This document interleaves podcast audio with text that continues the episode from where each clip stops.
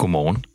Du lytter til morgenpodcasten Kort om klimaet, produceret af Grøn, i samarbejde med Unge Klimarådet og støttet af KR Foundation. Din vært i dag er Jakob Fredsbøger Christensen. Godmorgen. Det er i dag fredag den 26. august, og jeg har udvalgt dagens tre vigtigste klimanyheder til dig. Vi skal ud i det danske landskab, hvor det er foruroligende vindstille. Vi skal til Norge, hvor det er blevet for dyrt at producere kunstgødning. Og vi skal til Viby Jylland, hvor Arla forbereder et nyt klimapointsystem.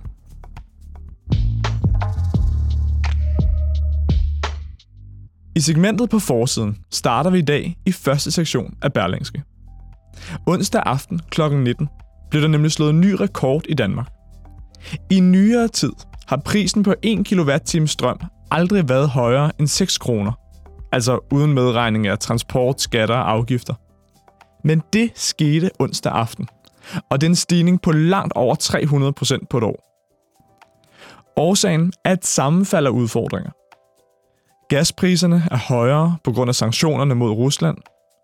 Vandkraftværkerne i Norge og Alperne mangler vand på grund af tørken. Og atomkraftværkerne i Frankrig mangler også vand for at blive nedkølet. Og endelig blæser det ikke så meget på de nordeuropæiske vindmøller.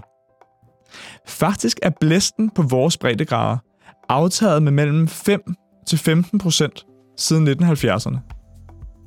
En faktor, der er på spil, er, at som en del af klimaforandringerne, så stiger temperaturen i Arktis hurtigere end på sydligere breddegrader.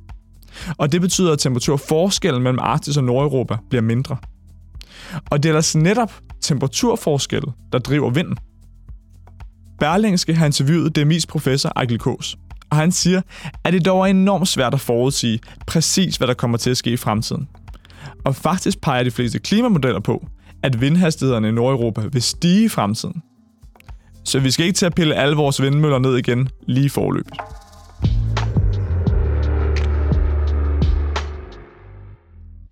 I segmentet International Nyt skal vi på agriwatch.dk og til Norge.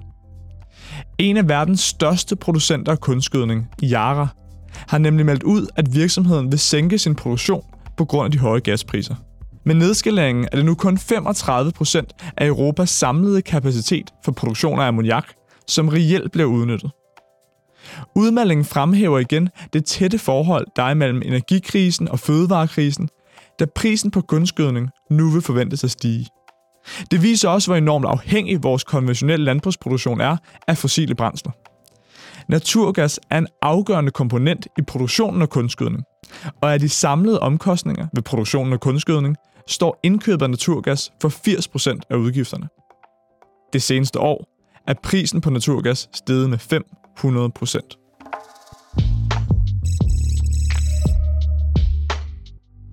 Ifølge et internt dokument, som AgriWatch er i besiddelse af, begynder den nemlig snart at rykke hos Arla.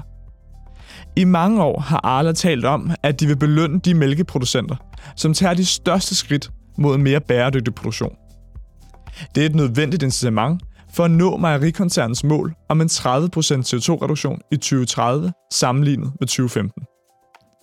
Og nu begynder Arla så småt at have et pointsystem klar, der giver tillægsøger per liter mælk produceret, ud fra hvordan den enkelte landmand klarer sig på en række parametre.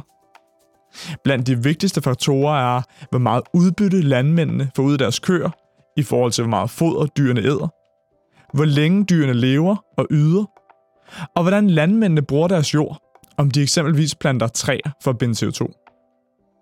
Den 28. september vælger Arles bestyrelse den endelige model for pointsystemet.